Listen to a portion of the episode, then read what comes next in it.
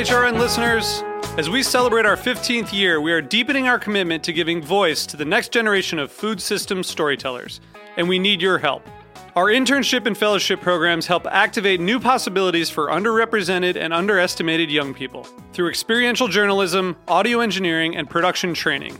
Through these unique programs, HRN helps food equity stewards build essential workforce readiness skills that expand their potential and foster economic mobility.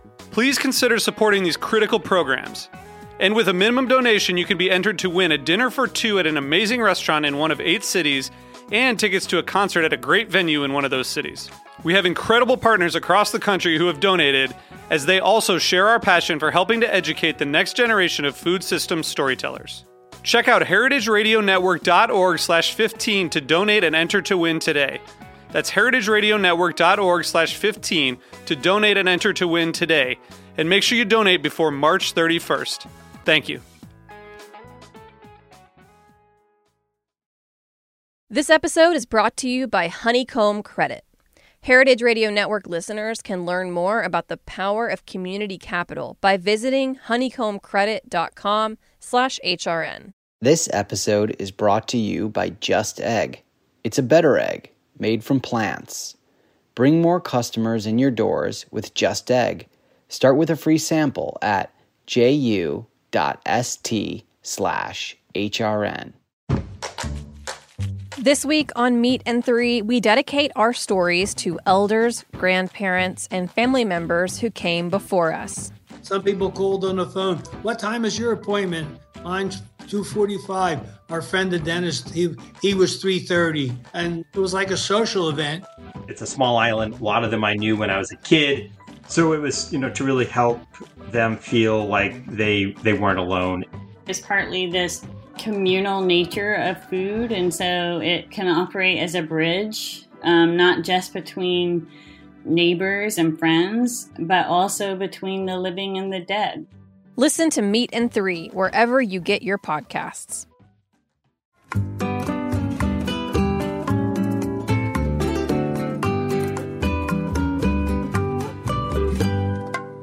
Welcome, everyone, to another episode of Cooking in Mexican from A to Z. I'm your host, Aaron Sanchez, alongside my lovely mother, Zarela Martinez. Well, we are very excited to have all of you guys listening and tuning in. Um, we're inviting someone that I consider my tia, my aunt. Uh, she is an amazing woman that I've known since I was a young boy. Um, and uh, she is an unbelievable resource uh, for all things food. Uh, she's um, of course, we're talking about Anne Mendelson. And Anne is a writer and a culinary historian. She has co authored three books with my mother. Um, and we still talk. Mm-hmm. And we and we guys still talk, obviously. Um, she's my mom's uh, co-writer from her all three books: "Food from My Heart," "The Food and Life of Oaxaca," and "Zarelas Veracruz." Uh, she's a dear friend of my mom, as you can imagine. She began her culinary career as a cookbook reviewer for Bon App. Uh, and she later became a staff editor at Cuisine and served as a contributing editor uh, at Gourmet as well. So uh, she comes with so much great knowledge and background, and she is, I just think, someone that's an unbelievable resource. And she's just lovely, and I'm so excited. I know my mom and I are so excited to have Anne back with us. Thank you so much, Anne. And today we're going to be covering a subject that is near and dear to my mom and all three of us, uh, which is the idea of lard and other cooking fats. Uh, I think we should rename this this episode, "Mom Praise the Lard." Right? Yeah, like the article. And, yes, and which is the article that I'm sure you will cover as we go into it. So let's welcome Anne. Oh, thank you. It's great to be here. I just I just came across that article again uh, the mm-hmm. other day that uh, Praise the Lard article uh, in the LA Times. Yes. Yes. Well, that's how I got into this whole subject of lard because Ruth Reichl called me to, to write an article about lard. And so I started doing all this research and became fascinated with it because I mean, lard was everyday thing for me. It wasn't like a very special thing.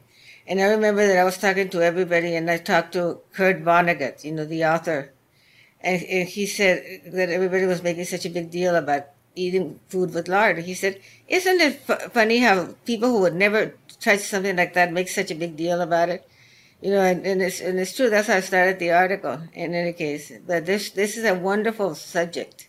And let's talk a little bit about lard and how it's been used over over history. Um, why it's such an important fat. Uh, so we'll, we'll, talk a little bit about its its health pro- uh, properties because I know it's it's it's this big misnomer that lard is bad for you, as opposed to other kinds of, of cooking fats or cooking mediums. So I, would be interested so we can touch a little bit about some of its history, how it was initially used, how it's made uh, culturally, and how it affects Mexican cuisine as well. So Anne would be the perfect person to do this. Well, I, I would like to start out by pointing out something that, well, Zarela and Aarón know this, uh, but a lot of Mexican food lovers uh, probably don't.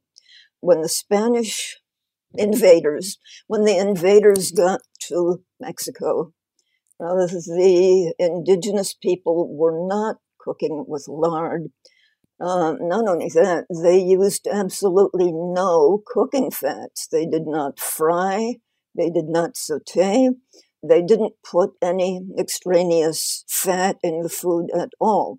Uh, but this doesn't mean it was a fat free diet. Um, because um, there are so many foods that are naturally rich in fat fats.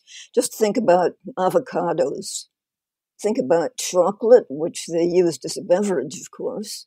Um, but um, coconut. Yeah, well, uh, there were these various, yes, these various sources of natural fat, and so the um, Aztecs, the Maya, the other indigenous peoples, they were not deprived. They had a very rich diet. But the Spanish um, arrived thinking, oh, you know, what is the matter with these people? How can anybody be so dumb not to cook with lard or with butter or with olive oil? And the peoples in Mexico thought, how can the Spanish be so dumb to cook with these horrible tasting things? Because exactly. they, they found them very, very distasteful. Uh, we all know that that changed. But there was no pre Hispanic history of lard or any other cooking fat. Well, plenty of colonial times. So um, the Spanish um, got to every part of what they called New Spain, and they write back and they tell the king um, back in Madrid, uh, here is this land that is perfect for growing all kinds of wonderful uh, old world crops, uh, olives, uh, wine grapes, uh, wheat, um, and um, everybody will think of olive oil. Uh, well, the the invaders uh, made a start. they planted a lot of olive trees in regions where um, they would grow, and they had a great time until back in Madrid uh, the colonial policy wonks said, oh no. They were afraid of the colonists in different parts of their empire, uh, from New Spain to the Caribbean um, and the Andes, uh, they would develop enough food independence to start trading with each other. And the Spanish wanted a monopoly um, on all these things uh, wine grapes and wheat um, and all the uses of olives. So they destroyed all the trees. And that is why uh, there's been no olive oil in Mexico until very recently, except in Veracruz. And, uh, well, Zarela knows about that. Anyhow, um, that's some of the background. Oh, I want to say one more thing about the Spanish um, and lard which is um, during the Spanish Inquisition, when they were going around uh, looking at all the people who claimed uh, they had converted from Judaism or Islam. Well, they spied on them. Uh, your neighbors spied on you uh, to see whether you were avoiding pork. And people who did not cook with lard came under suspicion. So, this is part of why the Spanish were so insistent on using lard. Isn't that right? So, so there was a lard police. at, at, a pork at, police, at, yeah. one, one, juncture in history in Mexico. That's awesome. Well, not in Mexico, but in Spain. Oh, in Spain. Yeah, in yeah. Spain. So Anne asked me the other day, how did your mom use lard at the ranch? And uh, and we checked with Socorro. I mean, I remember that she used lard all the time. But Socorro told us something very interesting. She said when they, she was running low on, on lard, she would melt three kilos of this this shortening that was called Inca. She would melt it and then mix it with the lard so it would go further. Mm. And then and then Anne said uh, about how about the oil? She said no, no, the oils were only reserved for salads, not yeah. not for cooking, not for cooking. But but sh- should we tell them how how they they, they let's talk, mom. Let's talk a little bit about how, how do you make lard for the home yeah. cook. How, how how do you go by that process uh, uh of extracting the liquid form of fat? Right. Well, there's there's two ways to do it. You can do it in the oven, which is slower, but it's more pure and easier to control. You know, like three, at 300, you know, for about two hours, something like that. I like to make it on the top on top of the stove. You get unsalted pork. Could I interrupt? Maybe you should sure. go back to when uh, they slaughtered the pigs and you had all that wonderful oh, yeah. fat. Well, we we, uh, we we spent all this uh, all this time fattening up this pig. We had a very large cattle ranch, and there were outposts, you know, where people, where the cowboys would live with their families to make sure that that there weren't any c- cattle rustlers, mm-hmm. and so they, they they guarded that part. But once once around Christmas time, they would kill this pig that they had been feeding lovingly all the scraps of my mother's wonderful cooking. And then all these ladies would come down from the from the mountains outpost and we would all get together at the at the, in the big kitchen that we had at the ranch, and we would make we would cut the fat and, and have a big tub of, over wood fire, uh, rendering it to make lard, and it would make the most delicious cracklings. You know, part, part we always left a little bit of meat on it, and I loved the meat on it, and my, but Aida, my sister, uh, loved all the fatty part. But we know we made tamales, we made carne adobada, carne con chile colorado. We made morcilla, which I'm not fond of. And then, uh, and and then you mean we the would, blood sausage? Yes, it was. Yes. Yeah, and this which she, is quite delicious, mom.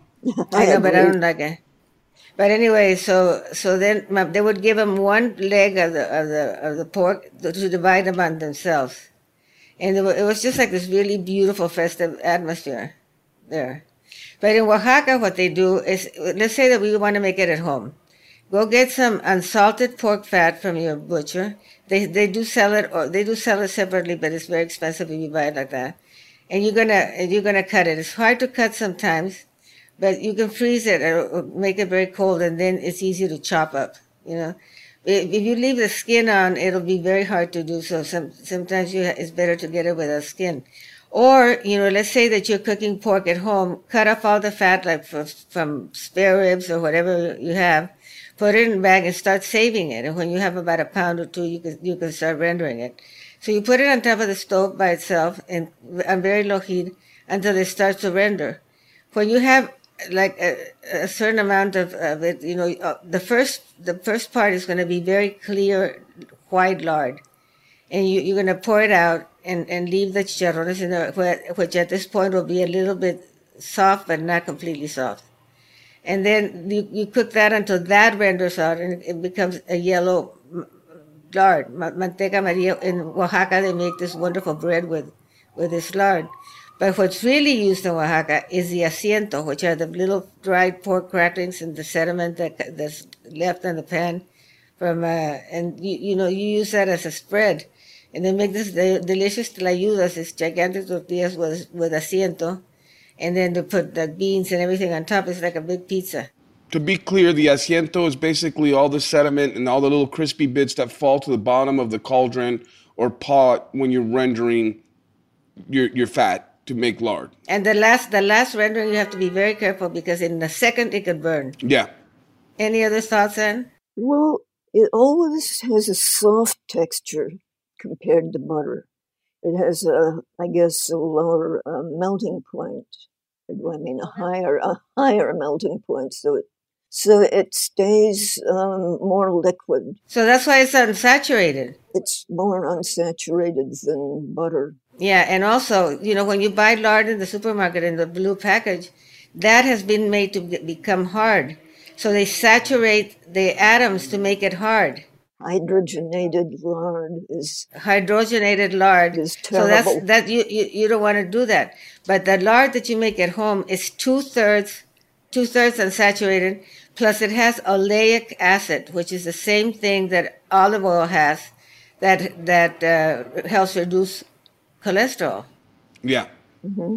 So in essence, yeah, lard at times can be healthier than butter if you if you can make at all times. The, you can make the argument. Um, I think you talked a little bit about that beautiful process of butchering the pig and sort of the majesty behind that. Here in Louisiana, where I currently live, they do something called a boucherie, where they where people in rural parts of Louisiana will slaughter a pig, and they, every and you, you camp out for like two days, and there's specific teams that get certain parts of the pig, and they'll make boudin sausage, or they'll one team will make the cracklings, another team will make, uh, you know, start oh, making the gumbo and it's a very beautiful process. And one of the big parts of that is rendering the fat to make lard. So that that that sort of uh, tradition also permeates other cultures, which I find very interesting. Yeah, I love that. The boucherie. I'd like to point out something that um, it's pretty clear to me because of where I live in New Jersey. Um, and it's probably going to be clear to a lot of other people there are Mexican immigrants coming to this country, in spite yeah. of the Get last, of here, uh, in spite of the last administration, and uh, wherever you have a big Mexican population, um, somebody is making lard. Yeah.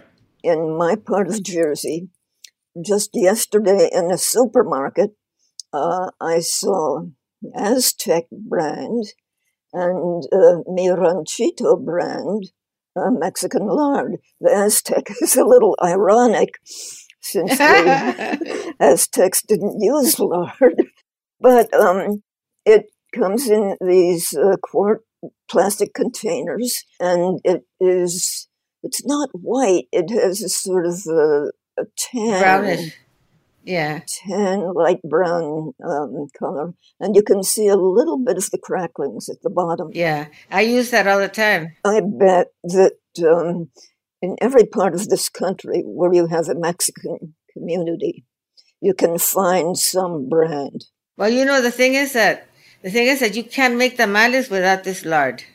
Mm-hmm. You know, because tamales, if you make them with butter, or if you make it with shortening, they're going to be like rocks. Wait, I've seen you, Sarah, beating up the dough, the masa for the tamales. Could you explain how you do that and how you incorporate the lard? Mm-hmm. Yeah, well, I, I, first of all, I, I beat the lard until it's like really, really fluffy. And then I start incorporating that still on the on the mixer not you could also do it by hand you know and then then you put your essence in it you know which i have to tell that story but uh, uh well since we're in the subject let's say one time we uh, landed in one of the uh, all my cousins and everybody would go stay at the ranch for the summer and one time we happened to stop by this the, the home of one of our the husband of Nayo, the, the manager of the restaurant in Mayordomo. In any case, she said, Hi, why didn't you let me know that you were coming? I would have I would have done something for you and uh, said, how was I going to let you know? We only had a shortwave radio that you had eight minutes all day to tell how much rain you had. And so she says, I know, I know what I'm going to do. I'm going to, I'm going to make some enchiladas for you, but I'm going to soak the chili and I'm going to now use a blender. I'm going to take the pulp off with my hands and rub it between my, my hands. And that'll be my, that'll put my essence into this dish. And that is my gift to you. So that's when you when you make the masa for the tamales, beating it with your hand. Yeah, exactly. It's a better tool, and it, it puts your essence into it. Yeah, just really quickly, while we're on the subject of tamales, just for everybody, I have a simple recipe that I've learned from you and probably my mama, but for everybody that's listening, a quick, simple recipe for the tamale dough is I've always done four cups of masa harina or, or maseca or corn flour for tamales, and I use one cup of rendered lard, fluffed up, like you said, mom, to two cups chicken broth. And that mm. is always a, a, a fail proof recipe four cups of masa, two cups of, of broth, and one cup of nice fluffy lard. Oh, that's and, fantastic. And that right there is, is is an automatic recipe that works every time. Okay. The thing is that Anne used to say that the that the reason that the that the lard is necessary for tamales and pastries and everything because every fat has a different size crystal in it, and lard has the, the highest crystals. So it, with tamales, it's an incredible proportion. You know, if you're using masa, because it's like one pound of lard to three pounds of, of masa which is a lot. And the, but you're going to steam them slowly, and most of the fat is going to is going to uh, come out, and you will be left with this wonderful fluffy corn delicacy. That that if you made it with other, any other fat, it would be hard as a rock, or not maybe not as a rock, but it's, it would be hard. Another thing about lard compared to shortenings or vegetable oil lard has a real flavor of its own. I agree. And let's talk a little bit about some of the different applications, Mom, because I think we know. Let's talk a little bit about when you add lard to beans and it becomes chinito and how literally the fat rises to the top. Let's talk a little bit about the technique of when you make mole, how you bring all those ingredients together by frying it in lard and, and that's that one step that really brings the mole together. Let's talk a little bit about those techniques. My mom used to make these beans that were like almost like like a snack, but they were you know she would she would cook them in lard until they kind of got semi hard and sort of burst into this you know this little flour and. I've tried to duplicate it and it, it, it, works, but not. But now with the rancho gordo beans, it worked the other day. So that's one technique. But the refried beans, if if you if you don't can't do them with lard, they just don't form that crust that, that forms on top of the beans. You know, because in my family, in the family, we used to grind up the beans and then cook them with the lard and then put it in the oven. And when mm. you put it in the oven, it forms a, a crust on the top that's fantastic. You know, with a flour tortilla, it's delicious. And that brings me to the subject of making tortillas. A lot of people like to make tortillas, flour tortillas with lard. And let's talk about the mole, the mole, the mole technique, mom. Why that's important? Well, because because it melts all the flavors together. You know, I mean, most moles have like twenty-seven ingredients. The, the real party moles. There are a lot of them that are very simple and they don't have that.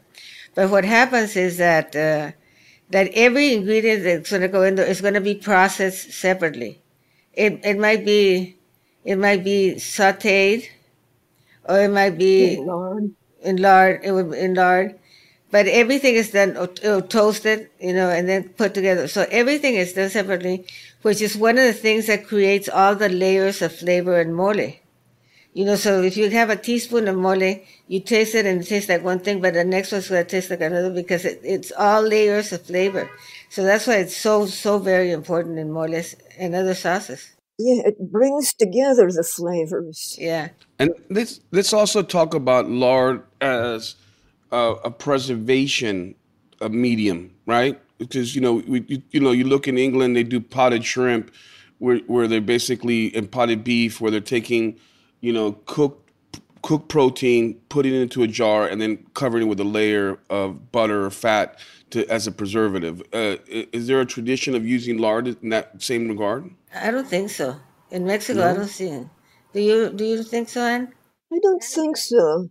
I don't think they did that kind of preservation. Of mm-hmm. course, mm. in uh, southwest France, um, making confit, pork confit, uh, yeah. lard is the only thing you would use. I mean, there are traditions of lard everywhere that people raised pigs all over the world. They use lard a lot. Well, they used to in China before the food police started um, saying, "Oh no, Um, Italy, it's a, it's a tremendously important fat in Italy. Strutto. Strutto. And many parts of France, Hungary, well, you know George Lang, hmm Yeah. who did th- that wonderful Hungarian cookbook, uh, the uh, renowned rest- restaurateur. And he used to sing the praises of lard. Uh, before before you, we, we forget, George Lang had the absolute best quote ever about the restaurant business. He said, "The restaurant business has gone the way of prostitution. It's full of amateurs." And remember, George would call everybody darling. Remember? He'd be like, "Hi, darling." No, I don't remember. It didn't matter if you were a male or a female. George would call, "Hello, darling." Always impeccably dressed, amazing man. Of course, we're talking about George Lang, the owner of Cafe des Artistes Yeah. in, in New York City in the Upper West Side. Amazing, amazing man who did so much for our industry. So I know he's down there listening to this podcast upstairs, having a nice a nice little Bordeaux, laughing at all of us right now. So wonderful. Well, I was just thinking there are cookies that you used to make, Zarela. Oh yeah, absolutely. The, the, the, short- the Christmas You know, crisp and short. What do they call those? uh, bizcochitos, bizcocho, Bizcochos? B I Z B I Z C O C H O. But not polvorones, right, Mom? Different from polvorones. Yeah, polvorones I, I usually made with butter and, Yeah. and very finely chopped nuts. Oh, I love those. You know, the problem is that those are things that I love to have, but I don't. I don't have it. I don't make them because if I make them, I, I eat them all. You know, and it's just like I. It's like I start. I'm gonna. I'm only gonna eat two today. I put them away again. I know I go. So I'll get another three. Then finally, by the third day, I say, I'm just gonna eat them all right now, so I don't have to worry about temptation. Was it in the Oaxacan cookbook that you had these little sort of cookie like, maybe they had cornmeal?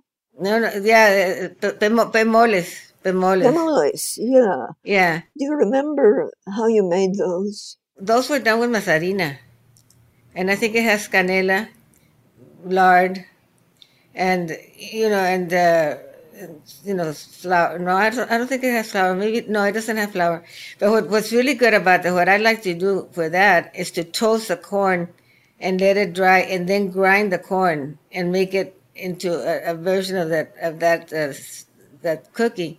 And it's kind of crunchy, and, and it has a totally different texture of anything else that you know, that people have. I, I love it. And remember that the I think it was called Bitiwinge in, in the Isthmus of Tehuantepec. They make this tiny little tamales in a circle you know, with lard and dried shrimp. Hmm.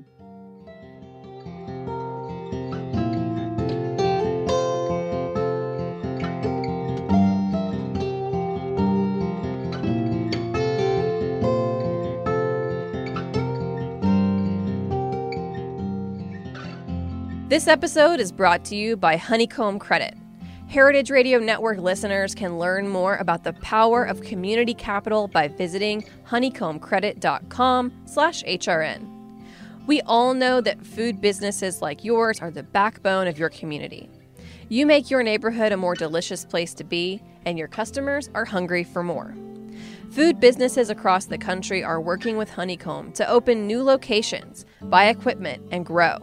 You too can unlock fair growth capital by allowing your community to invest directly into your business. A crowd-funded loan from Honeycomb deepens your customer relationships and gives them a whole new way to engage with your business. You'll also get access to thousands of local investors in the Honeycomb network who are passionate about seeing food businesses succeed. Honeycomb is the community bank of the 21st century. Fair rates, flexible terms, and no prepayment penalties. Honeycomb has proven to be an invaluable growth tool for all kinds of businesses, from James Beard nominated restaurants and upstart food trucks to organic farms and award winning breweries. Best of all, with Honeycomb, you're paying back your neighbors, not big banks. To learn more about how Honeycomb Credit can help grow your business while building vibrant, financially empowered neighborhoods, visit honeycombcredit.com/hrn. This episode is brought to you by Just Egg. You can't have plant based breakfast without a plant based egg. Just Egg is now the fastest growing egg brand in the United States. Bring more plant based consumers in your doors with easy to use Just Egg. You can get started with a free sample. Just head to ju.st slash hrn. Made from plants, Just Egg is a better egg for you and for the planet. It's healthier, with no cholesterol and less saturated fat, and it's more sustainable. Just Egg uses less water and generates fewer carbon emissions. Most importantly, it's delicious. For our listeners who operate a food service establishment, you can get a sample for free. Head to ju.st slash hrn. Just Egg makes a delicious, plant based addition to any menu. It's available as a liquid scramble, great for omelets, frittatas, stir fries, and French toast. There's also frozen, pre baked folded version that's ideal for filling breakfast sandwiches or topping salads. Chef Jose Andres calls Just Egg mind blowing, and Bon Appetit says, It's so good I feel guilty eating it. Put the fastest growing egg brand on your menu. Get a free sample of Just Egg for your restaurant at ju.st slash hrn.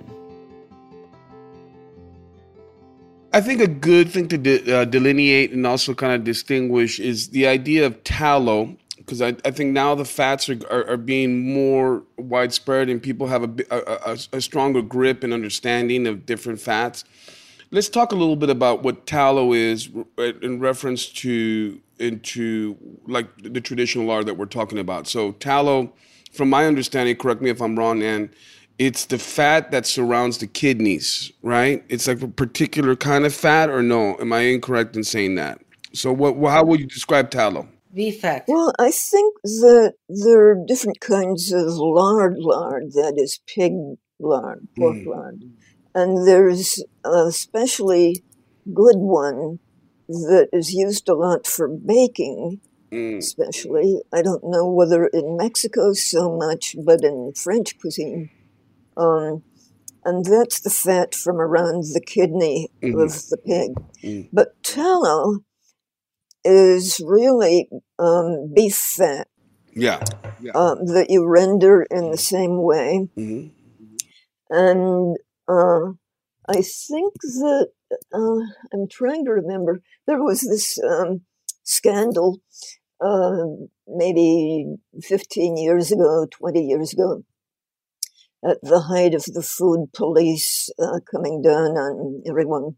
It was discovered that McDonald's fried their famous French fries in tallow. Yeah. Oh, yeah. And, uh, oh, the horror. The horror. I had to stop. But I don't think it's a big tradition in Mexico. No. No. But tallow, just for everyone that's out there, is is if you ever had a Jamaican patty, those wonderful little pastries from Mhm. Jamaica, the crust is is is and and the dough is made with tallow, and that's why it's so beautiful and buttery and rich and Crisp. yes and crisp. Yeah. So we talked a little bit about tallow. It's it's it's, it's derivative of beef, obviously. Um, we understand that you know the idea of rendering lard is is, is a process. It's something that is essential because it has such a, a a big impact on flavor, right? Um, are there any other kind of um, fats that out there, animal fats or anything else that we that we should bring up? I think that I think that's a a really good part. You know, we're talking about you know olive oil, right? We we talked a little bit about um, about tallow, lard. I think it's interesting to mention that you know you talked Anne a little bit about olive oil and how important that is, and I think one of the things that's interesting is that usually when a region grows wine, there's always olive groves kind of next to it, right? And I think that's Mhm. kind of interesting. And we'll talk a little bit about you. You said you know the Spaniards brought olive groves, they brought Vitis vinifera, they brought pork, horses, all these things to to the New World. I just think it's interesting to kind of touch upon that. But somehow, after they got done destroying the olive trees, people in Mexico didn't cook so much with uh, olive oil unless it was imported from Spain and uh, very expensive, you know. It was sort of like um, the Americans fighting over the tea tax of the British. And somehow Veracruz, which is um, this long, skinny state, if you look on the map of Mexico, along uh, the Caribbean coast. The Gulf Coast. The Gulf Coast. Yeah, not the Caribbean. And it was, uh, um, it had big trade with Cuba. It had big trade all throughout the Caribbean. And maybe that's why they maintained more of a tradition of cooking with olive oil um, in Veracruz than any place else. Well, there's a, there's a dish that everybody can make, can have uh, camarones al ajillo. Anything al ajillo, you make it's kind of like a mixer of, of um, olive oil and then, and then a little bit of salt and maybe some and crush, lots of crushed garlic, not not chopped but crushed very thoroughly in some salt. And then when I discovered there was this restaurant called Pardiños in Mexico City, and they had these camarones al ajillo that were amazing. And we went every day, every day to try to get the recipe, every day to try to get the recipe. I mean, for four days, I finally, I asked the guy, "Do you have to go in there?" They asked the waiter, "Go in there and see how they make it." And he said, "Pues, finally," he said, "Pues le ponen rosa blanca." Rosa blanca is this chicken consomme cubes, like you know, like the Knorr Suiza the Knorr Suiza test. So, so they make they make this marinade with a Knorr Suiza uh, little chicken consomme thing, and then they mix it with olive oil and and slices of, of red chili, dried red chili, and and, and, and slices of of the of the um, Anaheim or whatever you happen to have in, in hand. Mm-hmm. And you can make anything with it. You can make fish fillets, you can do shrimp, you can make vegetables. They, they, there's uh, mushrooms in particular, you know, very, very, very famous for for dishes, you know, al ajillo. So I think olive oil is used a lot. There's an interesting kind of thing that they do in Oaxaca because lard is so expensive. What they do is that they chop very, very thinly a bunch of onions and they, they get vegetable oil and cook it very, very slowly until it, uh, the, uh, the onions almost disintegrate. Then they strain it, and that, that is an incredibly flavored oil, you know, and then and they strain it and they use that for sauteing, you know, like beans and everything else. Because yeah. if you if they can't afford either lard or vegetable oil, uh, olive oil. And I don't think there's nothing wrong with flavoring a lard, like you how you would make a flavored oil, right? I think you know if you if I, I always like when I'm cooking, if I'm making carnitas and I'm putting a little bit of spices into that or chile, I like to reserve that fat and use that as a cooking medium down the road a little bit because I think it, it, it only gets better, you know. Well, they they use annatto oil for that, achiote. Yeah. Well, I know, mom, but I'm talking about carnitas. Like anything that you're cooking in fat or confine, you want to reserve that and use that as as something down the road that you can always kind of dip into your larder for. Yeah, yeah. so to speak. Yeah, exactly. exactly. No pun intended, right? That was for you, Anne. no, um, the other day, Zarela and I, we were talking about Mexican cooking fats, um, and I was asking a lot of questions about the ranch and about how um, your grandmother um, made butter. Oh yeah, you you churned your own butter. Yeah, we did on the ranch.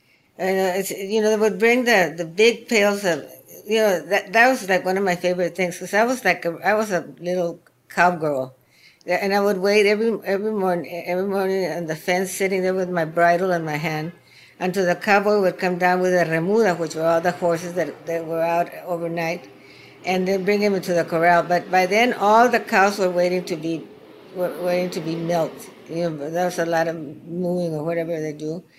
And then Lupe would would had a little stool, and she would put a cup of uh, a thing of pot of coffee and those enamelware, uh, you know, blue and white things, would and bring the big, big, and, and the sock. You know the, how they the, the sock. uh, The, I don't know if it's a sock, but it The looks sock? like it looks like a sock.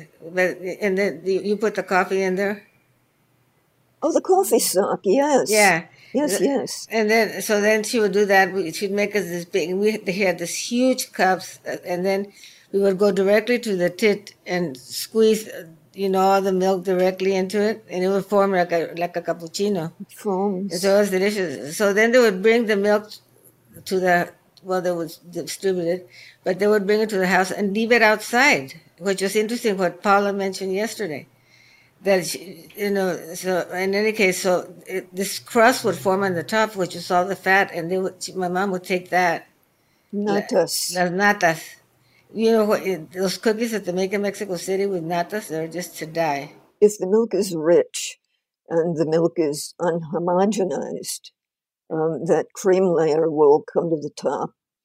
And if it's really rich milk, um, it'll be very a very thick textured, creamy layer.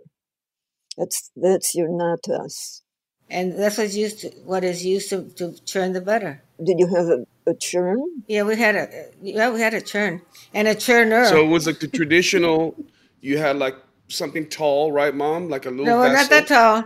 About maybe 12 inches long or, or maybe 15 inches high. And then like about 8 inches wide or, or more. Or more. And then there was this paddle that that you, mm-hmm.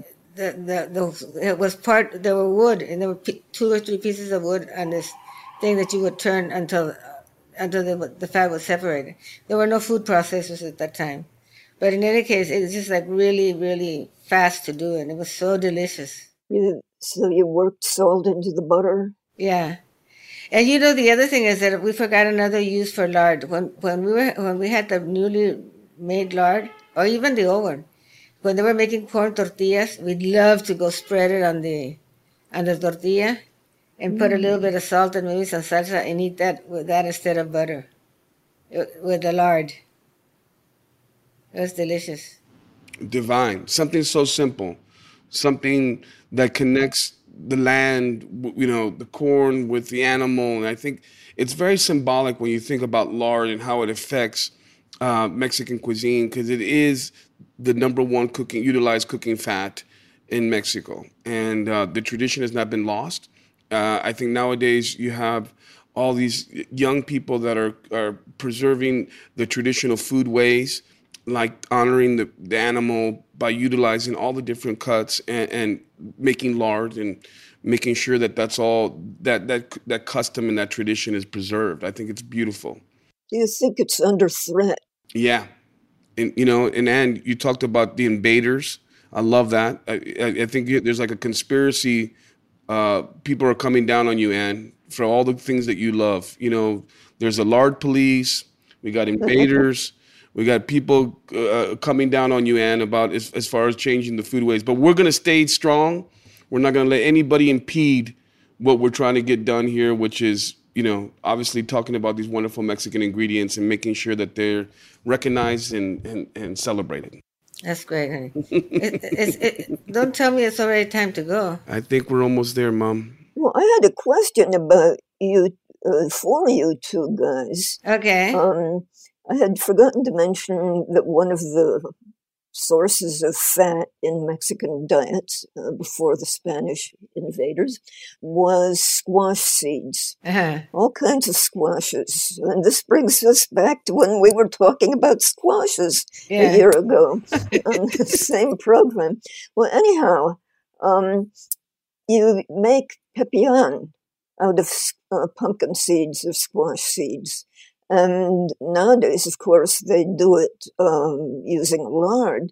But it used to be that the only um, the only fat came from uh, the pipianos, the seeds themselves. So um, you, Zarela, when you were working on the Oaxaca book, you got a recipe from a Zapotec woman for a pepian made yeah. without any added fat. except the pumpkin seeds. Mm. And I don't know whether you have ever tried anything like that, Aarón. No, so basically what you're saying is that you extract the pumpkin seed oil, in essence, and and that was at one point that was the the cooking fat there. Mm, No or no? not a not a separate cooking No, fat. You just- yeah, crushed gotcha, them. gotcha. But the thing is that in in Yucatan they make this this tacos with egg with with hard boiled egg, and it they what do they call? It starts with an M. In any case, they they it's going to go in a pumpkin seed sauce, and you they they what they do is they grind up the the the, the seeds, and then and, and mix it with water and continue to manipulate it, manipulate it, manipulate it until the oil is extracted. And they take that oil and use it to decorate the the tacos. You know, and it has a tomato sauce, and then they take the oil, which is green, and they drop little drops on top of every of every dish. But it's a lot of work to make them. You could just buy pumpkin oil now, pumpkin seed oil. And before before we conclude, um, please let everybody know how they can reach out to you and engage you in all things awesome food related, and and because we want everyone to use you as a resource. All of our guests, we've had an unbelievable, distinguished lineup, and we just want to make sure that people can reach out to you.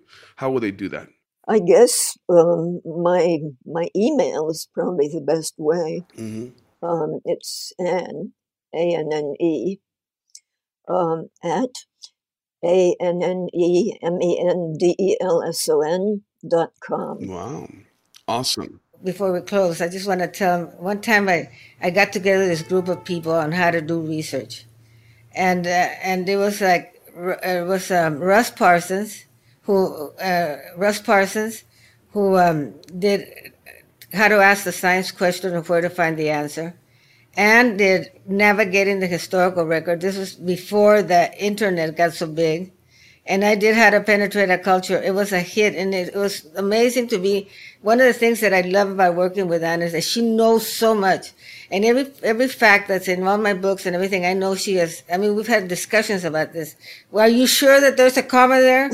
you know, and Zarela supplied all the real knowledge. well, but uh, it's nothing. It's like getting a lot of beautiful fabric and not knowing what to do with it. Absolutely. And we know the value, uh, my mom and I, of having an unbelievable co writer. You know, I just, my memoir that just came out, um, you know, where I come from, Life Lessons from a Latino Chef, Steph Ferrari, um, was invaluable through, through guiding me through this process and capturing my voice. So we understand uh, how important it is to have a, a team member, uh, a compatriot in, in this process where you're really exposing yourself uh, and it can't be done with someone like without someone like you, Anne, for my mom. And I know, you know, and we appreciate you so much for all that. Thank you. Thank you, Aarón. But I have to thank both of you, and I have to thank Zarela for anything I know about Mexican food and for just enlarging my palate. Well, not just through the restaurant, but you and I used to sit in your kitchen, and I would be watching you cook. Um, and we would be saying, was that two tablespoons or three tablespoons? Yeah. Um, or why did you add that before this? Yeah, so that's why the, my recipes are so perfect because Anne wrote them, and they're absolutely perfect. I can write it now, but but it, it- the first book, I mean, she was like like a colonel there, Yeah, very meticulous and I and was stern. yeah. and stern. Well, anyway, it was a wonderful afternoon chat here with my dear, dear friend, the brilliant Anne Mendelson, and my gorgeous son, who was such a good director of this podcast. It's just lots of fun to be, to get a chance to talk to you so so closely like this is beautiful.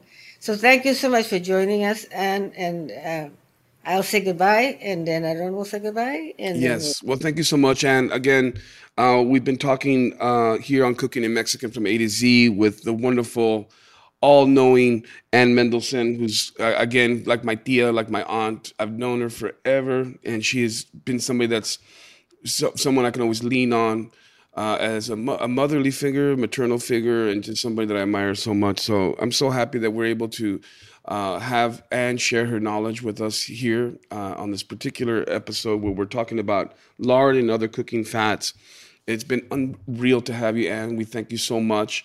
I hope all of you guys have enjoyed this episode of Cooking in Mexican from A to Z on Heritage Radio Network. Please stay tuned. We have a bunch of uh, amazing guests coming down the pipe, and I hope you guys stay tuned and stay interested. Muchísimas gracias. Hasta luego. Hasta luego. Thank you, Anne.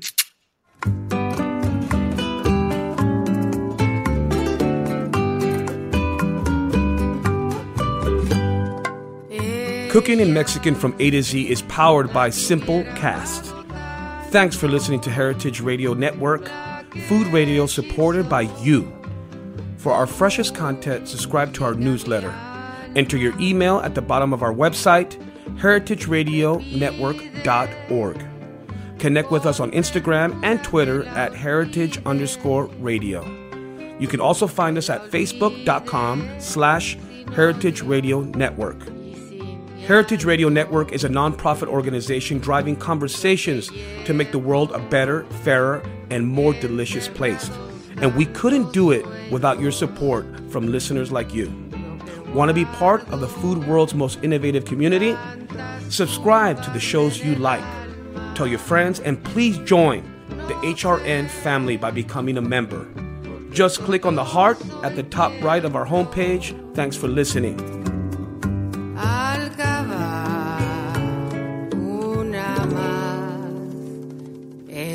mis entrañas.